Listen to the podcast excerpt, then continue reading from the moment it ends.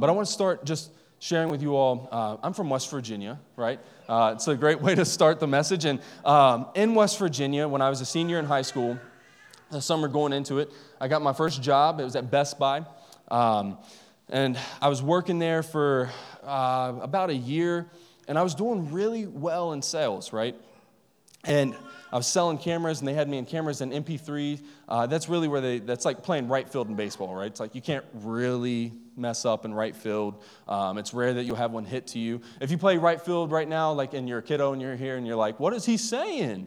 Um, I played right field also, so like, don't feel bad. And I moved my way, I learned the fundamentals and I moved up, and, and everybody's got to play right field. Maybe you crank home runs and you hit well, right? Um, but uh, I remember just being really uh, good at selling cameras, right? Um, to put it in the perspective, I did like over uh, 60 grand in just a month of selling cameras, right? And it was, I remember the managers coming up and they're like, that's awesome. I'm like, yeah, yeah, it is. It's really awesome. I'm, I'm very awesome. They're like, well, the profit isn't in cameras. And I'm like, this isn't going where I want it to go. And they said, we want you to move to, to computers, right? You're young enough, you, you'll understand technology. And I looked the manager dead in his eyes and I said, I said, brother, I don't like computers. I said, I'm probably going to look for another job because I don't want to be back here in computers because it's over my head. Cameras I enjoy, right? I'm passionate about it. I don't want to do that. And he said, Well, guess what? I'm the manager, and that's where we need you. And, and it's my role as manager to put you where you need to be and set you up for success. And I did have times of success, and another opportunity presented itself to go work somewhere. But it was at that moment that I understood that roles were important and that they mattered. So today we're going to be talking about marriage and marital roles. Um, so there's my transition. And then back to the blazer. Aubrey asked me why I was dressing up uh, this morning, and I said, because I'm going to teach uh, you wives uh, that the Bible says to submit. And she immediately said, What? And I said, I'm kidding, right? Like, I just felt like wearing the blazer today. Um, but the Bible does say these things. We'll get into it. Um, I'm going to pray for us. I, I do want to ask for grace because there's a lot of misunderstanding in this passage. Uh, there's a lot for pastors to be afraid of, like, oh, I don't want to make my wife mad, right? Like by talking about this. But to be honest with you, I'm probably going to make myself mad because it tells me what I need to be as a husband. Sometimes I don't like to hear that. Sometimes um, the most godly of women just have a tough time with this too. So I pray for grace. Would you show me grace as we move through this together, reminding ourselves that this is the holy word of God and it is for our good and for God's glory that He's revealed Himself to us through it and the way that we ought to live and breathe and act and uh, be married to one another and, and to, to be a husband to our wives and for you wives to be uh, to your husbands. So uh, let us approach God's word humbly this morning, um, but absolutely praying for God to move and to change us and conform us into his likeness and not the likeness of our flesh this morning. Father God, we thank you for your word. We thank you so much for. Um, just revealing yourself to us. We don't have to wonder what you would want from us. God, we don't have to wonder um, how we would be without you. We were once without you, dead and lost, and you came into our life and you breathed life into our dead souls. So, God, we pray that now being made new creations, we would, we would come to your word this morning humbly. And, and for those who are um, single, those who are married, uh, those who um, are, are divorced, whatever it might be, whatever life stage they are in, God, that we would see the need to, to look at this scripture and see how, how we ought to be in our own life, but God, how we need to hold our brothers and sisters accountable to this covenant, this holy covenant of marriage, where, God, you are joining these two flesh, this two flesh together. God, I pray that we would see the beauty and the roles of marriage and how you are working and displaying your power in the gospel through it. So, God, be with us in this time, move amongst us, and it's in Christ's name we pray. Amen. So, the main point for us this morning is God's design of marriage. What this sermon is not intended to do is to talk about the very basics, right? We're a Baptist church. We get it. I'll state it real quick. Um, I'll talk to you if you have questions, right? But we believe that marriage is between man and woman. Uh, man being born man, God created you that way. Uh, woman being born that way. We believe God created you that way. There's no need to change that. We believe there's you have value and dignity. Um, I, I look at some of my flaws and I think, man, like not my sin, but my flaws, right? Like, um, like I, I can't jump, and I'm like, man, God made me that way. Like he, I'm just special that way. Like I, I can only jump this high um, as opposed to that high, right? Like God has made me a certain way, not my sinful way, but made me who He wanted me to be. And that's the, that's the same for all of us, right? So men are born men, women are women, and marriage, the holy covenant of marriage, is between one man and one woman, right? So the message that, there you go, we're off that. I want to talk about roles, right? Because we've got a lot of young families here. You kiddos, you all are here this morning and you're listening to this and you're like, oh man, they bring me in for, for Family Sunday and they're going to talk about marriage. Yes, because you know what's beautiful is that you guys, hey, Biggs, can you all, all raise your hand? Everybody, all right, cool. You all get to see the gospel visibly through your parents' marriage, right? And, and, and, and some of you all may have questions about that. Uh, those of you all who may see it in your grandparents, you see it in your family. Every marriage that you see, kiddos, including myself, it is a display of the gospel. And we'll get to that. But that's why it's important for you. And not only that, but maybe one day you'll be married and you'll be like, I don't know what to do, right? I want you all to remember this. Sometimes Pastor Michael doesn't know what to do. I'm like, I got myself in too deep. But I'm here for it. Because the word tells me I'm committed and I'm to love this woman, care for this woman, provide for this woman, and pray for this woman, right? So it's important for all of us to understand this. So we're going to work through the design of marriage, talking about wives, husbands, and the gospel. Let's start with wives. And that's because of the progression of the passage. This isn't like any aim of priority of who's trying. Paul did this, right? This is why I need grace. Some of you all are going to think, ah, oh, this is just his mess. No, this is relevant to today, and this is how it starts out. Let's talk about wives. What is your role, right? Ladies, what is your role in, in, in marriage? Well, Paul says here in Ephesians 5, verse 22, he says, Wives, submit to your own husbands as to the Lord. For the husband is the head of the wife, even as Christ is the head of the church, his body, and is himself its Savior.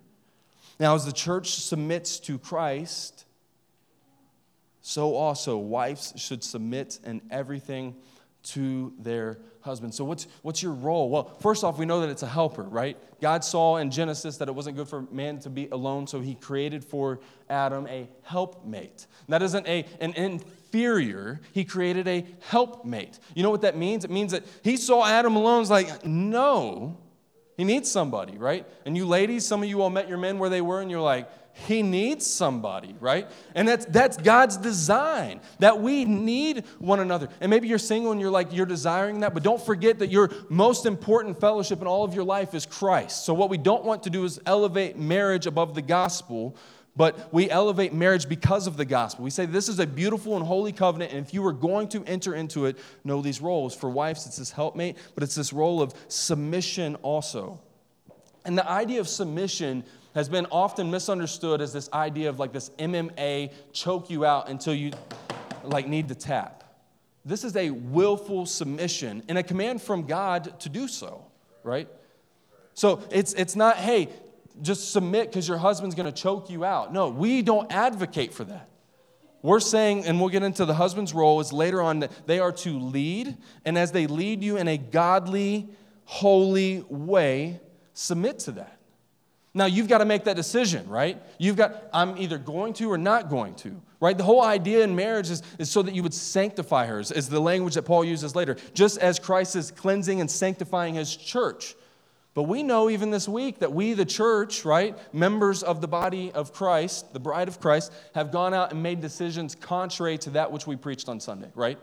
We've done that because we have a decision. We've got free agency, right? We, we talk about re- reformed theology, and, and yes, we, God has gifted us faith and repentance to come to Him.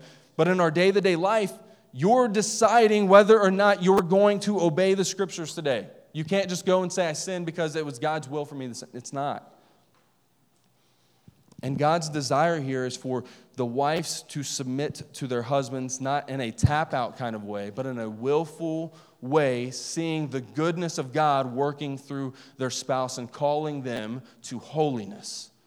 right? It's so hard to separate these two roles of, of the husbands and the wives because it's the two becoming one flesh. So the submission here is to holiness, that, that we men are leading our wives to holiness, right? So submission. And it's a difficult word to hear, but church is a godly command from the scriptures. R.C. Sproul says a Christian wife is called to grateful acceptance of her husband's care and leadership, not domineering leadership. It says care and leadership right? So this submission is willful. And it's an answer to a command from Scripture. Notice in that quote, and even when we get into the husband's role, that this is godly care and leadership. I can't reiterate that enough. What it is not saying is do whatever he says, right? Some of us men need to hear that, right? I learned that early on. You get married at 19, you've got a whole different perspective of what marriage really is, right? Like, I'm just going to be able to, to tell, like, hey, we're like, we're Christians, right? Like, I didn't grow up in a Christian home. And so, like, now I see this and, oh, I submit. 1 Corinthians 7, her body's not her own. Like, all these things. I'm like, boom, 19, that's why we get married. And I learned real quick that that's not how it is. And I'm also continuing to learn that I've got to lead her. And as I lead her, that she also is to submit to this godly leadership. Godly leadership. You cannot and should not be led by sin, sinful ways, or sinful leaders. Church, we've got sinful leaders leading us. So we've got to use discernment in what we're going to follow and not follow. Let me make it simple right now. The government shows up here and tells us we have to shut down right now. We can't preach the gospel. We say, We get that you're a leader, but go on. Like, get out of here. Go. Like, we are going to preach the gospel. And I get that you all can make that a law, but one thing we're not going to do is be led into sin. We're not going to do that. You all can go and sin and do whatever you want, but you're not going to tell God's people what they are not supposed to do. Not, we probably want to do that. Church, it'd be so much easier to close the doors and say, hey, we are the church. We just go live at home, go work our 40 to 80 hours a week, depending on how much you're working, right? We'll just go about our lives and we'll see everybody in eternity, right? That, that would be it. That would be easy. And it'd be easy to just sit here as, as husbands and wives and say, Ephesians 5, we can just forget about it. But that's not what the Word of God says. And what it is saying is to humbly submit yourself to your husband just as the church does to Christ. You see that comparison is, is that it's not this domineering, right? Christ isn't domineering over his bride. No, he's preparing a place for us right now. He came and sacrificially laid his life down. And, church, we come here to be sanctified and be changed and conformed into the likeness of Christ, right? And we battle off the flesh. So we understand that there's this waging war, but we as Christians acknowledge that we can't stay the way we are. We need to be changed according to His Word. And this is what His Word says as far as roles in marriage. And listen up, this isn't simply for the married woman this morning. This is for all Christians. You kiddos, this is what you ought to see in your home and in your, your family, whether it be distant relatives. Let me tell you, I, I grew up and my, my parents got a divorce, so I didn't see this all the time. Some of you kiddos have experienced that. And let me tell you, that's not part of God's natural creation right? This isn't what God intended for marriage. But sometimes that happens and it's not okay. And when you see that, you see the brokenness of the world. And it should display the gospel even further. But when you see a man and a woman living Ephesians 5 out, you see not just a loving couple, but a couple committed to the gospel. When you see a woman who is submitting to godly leadership, even when it gets tough and the flesh says, I don't want to, you see the gospel. Because, church, when we preach on Sunday mornings, there's times where we're like, don't like that. But when we submit, it elevates the gospel, right? It wouldn't be submission if you just agreed with it, right? I remember hearing Gary tell me that for the first time. It's like, it wouldn't be submission if you didn't agree. And I'm like, boom, like, that's mind blowing. Didn't think about that. It's so true. So, kids, you ought to see this. To the unmarried, talk through these things before marriage and expect them in it. When you're talking through and going through premarital counseling, do you understand the roles of marriage? Do you understand that, that as the, the woman you are to submit to godly leadership? Do you understand as the man that you've got this huge weight to carry? That you have to provide, protect, and pray for her always, lead, and go into the battle first? When we had bats in our house, I like felt like ashamed. My wife is like taking action. I'm like, there's a bat. Like, I'm not about that. But what you need is you need someone who's going to go and to do it. Does that mean that a woman cannot go and attack the bats first? Absolutely not. You can ask Megan Pro and Aubrey about how to deal with bats. They are not afraid to just go and deal with it. Me, yes. But when it comes down to it, I've had Aubrey tell me, she's like, we're driving somewhere. Mike, I just need you to figure this out. I can, but you're behind the wheel. And I'm like, you're right. I need to figure it out. That's these roles. So talk through them. These are things that you should expect in marriage. If you don't expect it, it'll creep up on you and smack you in the face one night. She will too, right? Like it, it happens. The married, to the married person, do this, expect this, and teach this to other couples. Maybe you're like, we've, we've got it down. We've got our flaws, we've got it down. Then the reason it's being preached to you this morning, and I want to focus a little bit on you, is that you need to teach this also. Because it seems like such a distant reality that it was something that only happened in Paul's time. But no, church, we've got believers here that have gone before us are 20, 30, 40 years into marriage. Anybody beyond 40 years of marriage here? 40. There we go. You've got folks here, and you all get to teach the younger generation about what it means to do these things in your life and in their marriages. And it's beautiful because you all have done it. It's not that it hasn't been done. It just isn't talked about. Not this one point alone, but the entire lot. It's not just the wives submit, it's also husbands, love your wives. We'll get there in a minute. See, church, Paul gives us imagery to that of Christ and the church, right? That Jesus is the head of the church, right? He's the head. And what do we know about the church? The church isn't demanding that Jesus follow her. We don't meet here on Sunday mornings like, Jesus, you're going to follow our way, brother. No, we come here humbly, hopefully, humbly, gathering to be changed and commissioned according to his word. Charles Spurgeon says this The husband is the head of the wife. He says, Don't you try to be the head, but you be the neck. Then you can turn the head whichever way you like. I'm like, man, he was beyond his days, right? Like, I just feel like that's so insightful, right? And some of you are like, the ladies are like, now it's starting to make a little bit of sense. This is crucial because no one here is trying to make a case for domineering leadership, especially in the home, right? Even in the most godly of things, a husband may try to lead his wife in, she may make the decision for herself. Couples talk. Aubrey has talked me through things. I'm like, we need to do this. The Bible says, she's, hold up. What do you mean? Well, does it say that? We start looking or talking through it. And it's like, oh, okay, I, okay, little nuance then. She's like, exactly. And we move forward. But she talked, right? She, she worked through it. But guess what? She submitted. And it was this, this willful thing that it wasn't her saying, I'm just going to follow him blindly. It's like, no, I see the spiritual care that he's giving to me and providing to me. That I should submit to, even when it's difficult. See, church, this tension, maybe some of you all are still feeling like super tense. I'm, I'm getting hot up here too. I don't think we could have the AC on high enough for me to not get hot, but I'm talking about it because scriptures talk about it. This is a result of the fall and its curse. All right, uh, sword drill, kiddos. Someone bring me Genesis 3, verse 16. You got Bibles in the baskets every other row, all the way back.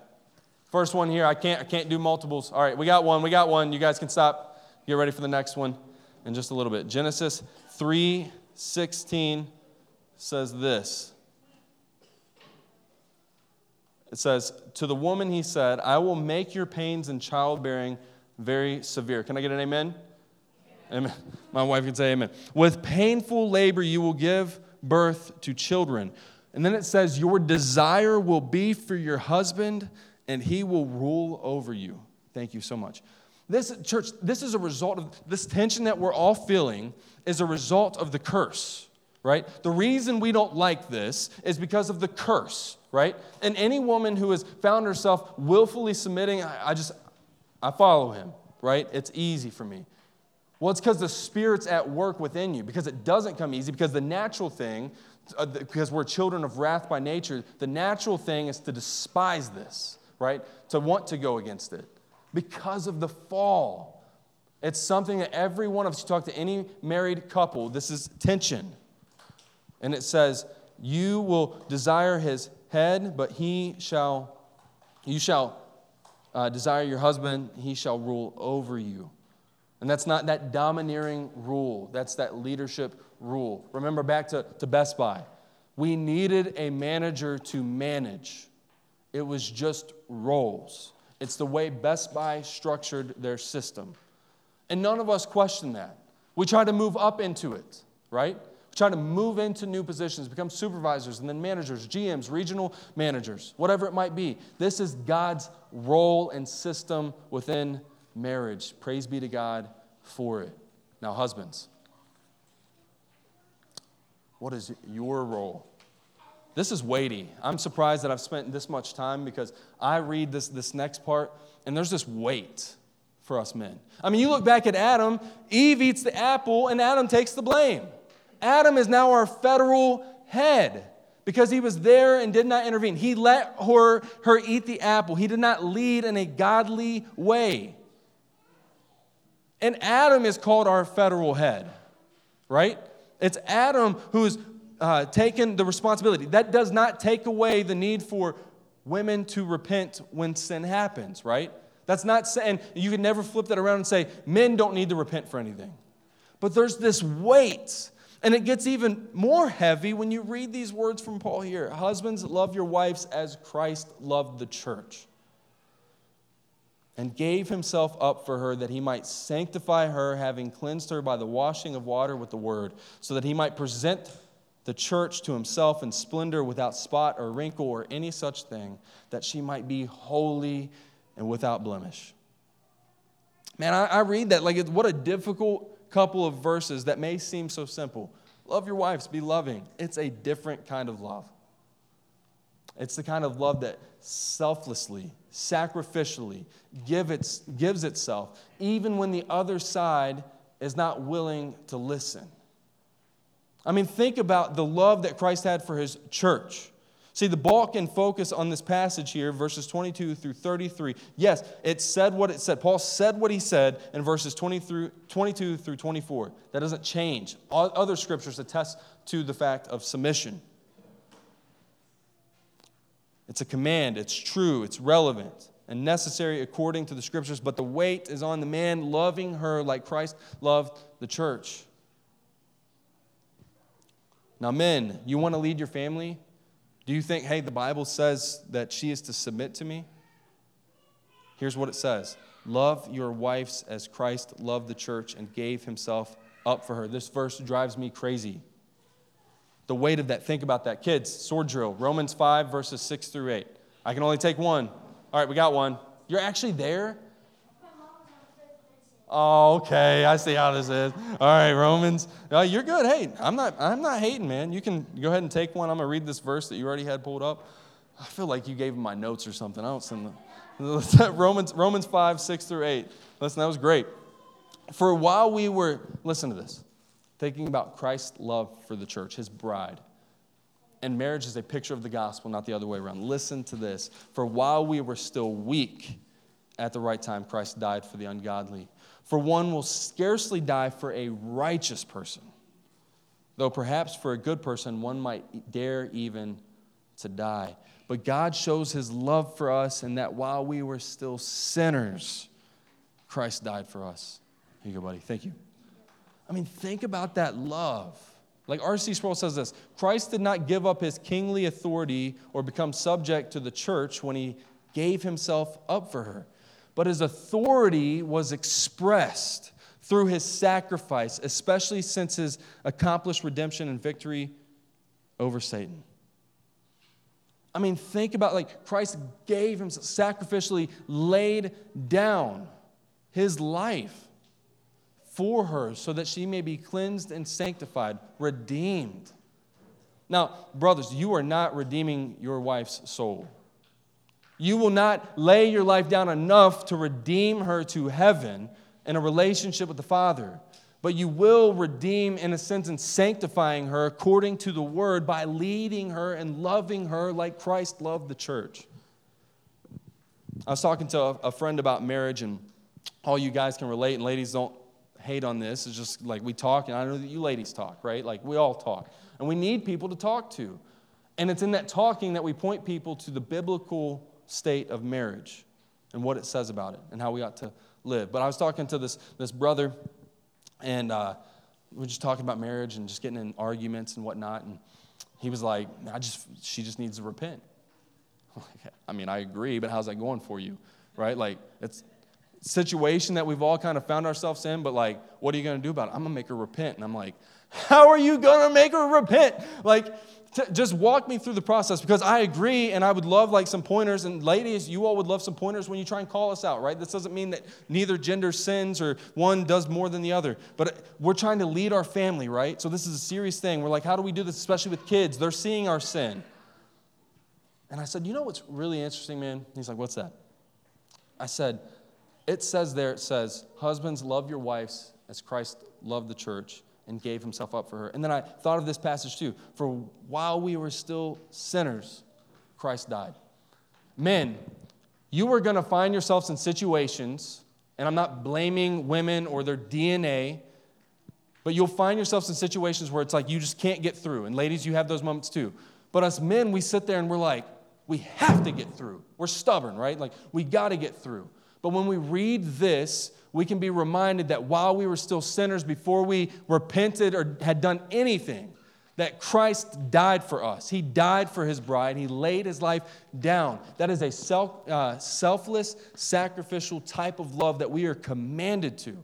So, what we can do, men, is extend forgiveness. And reconciliation really can't happen until repentance has taken place. But Jesus wasn't waiting around to come die on the cross once his people got holy. He died on the cross. He laid his life down selflessly and sacrificially and drew her to himself and is sanctifying her actively, currently, until he comes back. Church, we, even his church, still have blemish. There's a day when he's coming back and we will not.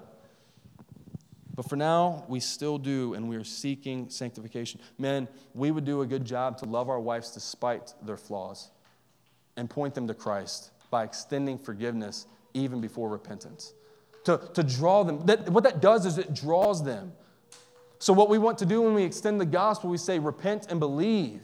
And when you do that, there's reconciliation. It's at that moment that you were then redeemed.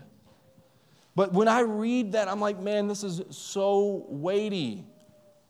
To love my wife as Christ loved the church. And it says that he might sanctify her, having cleansed her by the washing of water with the word, so that he might present her, present the church to himself in splendor, without spot or wrinkle or any such thing, that she might be holy and without blemish.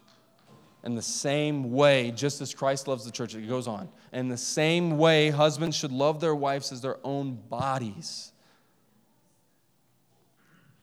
He who loves his wife loves himself. For no one ever hated his own flesh, but nourishes and cherishes it just as Christ does the church, because we are members of his body. It says, Therefore, a man shall leave his father and mother and hold fast to his wife, and the two shall become one flesh. Love her and cherish her just as she were yourself. I mean, that's, that's weighty, right? And it's in that, right? That submission needs to take place and that godly leadership.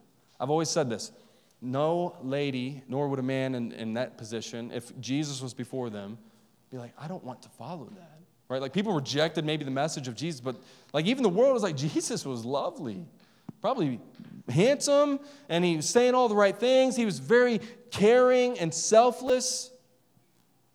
I would follow Jesus, right? Well, Jesus is calling the men to lead like himself in the covenant of marriage.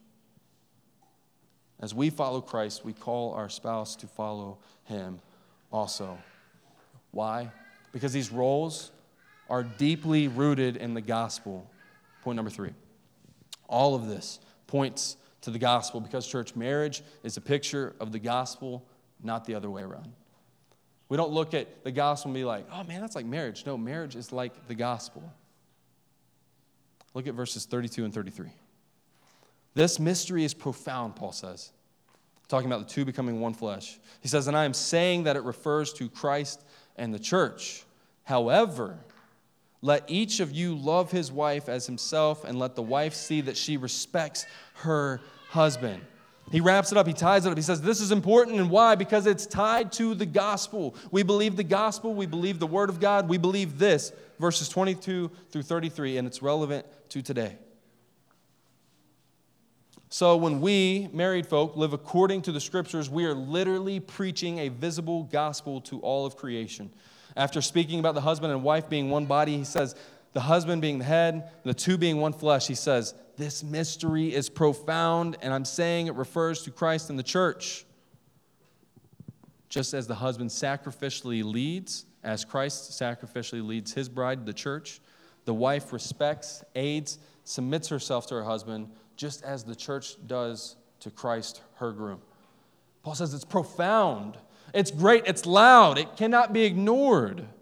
This command, church, is not natural to our flesh, but rather a result of sanctification. Men are called to a great love, and women to a high respect. You know what's interesting? Men, we don't love very well naturally. You know who does? Women. Men, we respect pretty well. We could fist fight, turn around, shake it. Good one, man. Socked me real good, right? I'm from West Virginia. That stuff happens.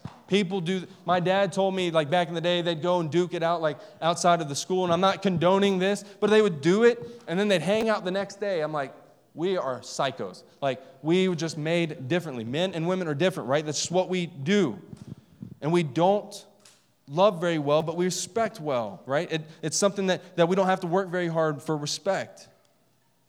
But love, man, like it's like it's difficult ladies, like I talk to my wife, I'm like, man, you like not just me, but like, do you have respect for that that that that thing, like that person or whatever? Like, but man, you like you're so sweet and caring and and tender, right? Like like soft-hearted, like gentle. Especially with the kids, like even with my daughters, like it's just part of being a, a dad. Like, yeah, like I'll love them, and I'm like, all right, go on again, right? It's just, it's still, even with little girls, like I spoil them, but it's just different. Our, our DNA, like the way we are, our DNA, but we are called to a great love and women to a high respect. The bride of Christ, Christ prepares a home for her that he will one day bring to us to dwell with him forever. Last sword drill, 1 Corinthians 15, verses 1 through 4. We're getting ready to, to take communion, and, and I just want us to think about this, this passage here. It's the gospel so clearly uh, preached here. Thanks, Dexter. All right.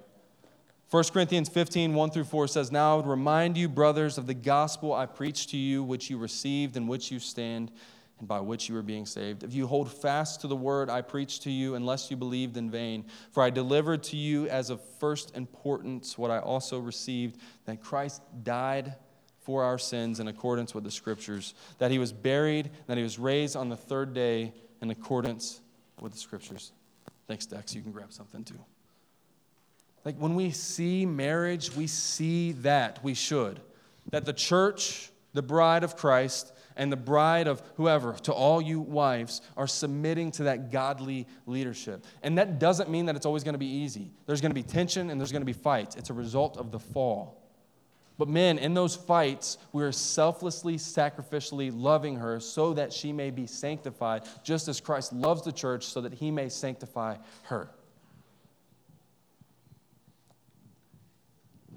The, the gospel is clearly delivered, and our relationship hinges on this the finished work of Christ on the cross and our faith in it. Ben, you can go ahead and come back up. Church, you have heard the gospel proclaimed this morning that, that we are all sinners separated from God. We're born into sin, and we need a redeemer.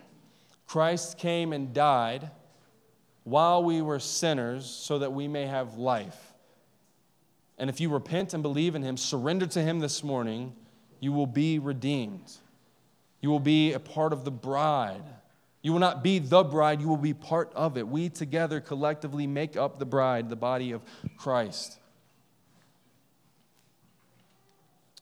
But the only way to be redeemed is to repent and believe. You've heard that. You can look around and you can look at these, these married couples And you can say, like, man, like I see the gospel in their life. I see it in their marriage. How beautiful it is that, that she is submitting to his godly leadership. How beautiful is it that he selflessly, sacrificially lays his life down for her, right? Even when we're like acting crazy with one, like you see that, that beautiful picture of the gospel.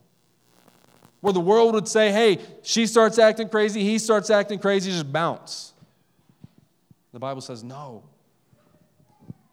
This is a holy covenant. The gospel is a holy covenant. We've been bought by the blood of Jesus. And as we take communion, I want us to think about that this morning. I want us to think about those truths. And Simon, if you'd go ahead and come up here uh, to pass out communion this morning, and then uh, Pastor Mark, if you want to go to the to the back this morning. Church, we're doing communion a little bit differently, and I want to make sure it's really clear. So, everybody, throw your hand up real quick if you're listening. All right, cool. Everybody, got it. Sweet. So, uh, we are incorporating wine into communion in the back. Okay, let me say that again. Wine is in the back. Um, up here is still Welch's grape juice, tastes good, and it is a part of communion. Uh, what we're doing, and while we're doing it, we have a blog post by Pastor Mark. Um, but wine was used in the Bible um, if you feel convicted and you don't want to do that, don't go back there unless you want a prepackaged communion cup like these. These are in the front and the back. You can get those in the front and the back. But wine was used, and it's something beautiful. And maybe some of you all had never thought about this because I'll tell you the truth. I had it. I was like, I mean, they just used wine. And, and Mark brought up the and the fact that, that wine was used for a specific reason. It's bitter and then it's sweet. I'm not a wine guy. I'm like, it's just bitter, right? And I guess it gets sweet after you like actually taste it, right? So the beautiful thing about the gospel and its comparison to the wine is that it's bitter because it exposes our sin, but it's sweet in what Christ accomplished for his people. Maybe, maybe you didn't know too about the unleavened bread, but a little bit of leaven messes with the whole lump. Christ was sinless and therefore was, was not messed up. He was not like us in that way, and that we are sinners. So when you partake, if you want to do wine, where is it?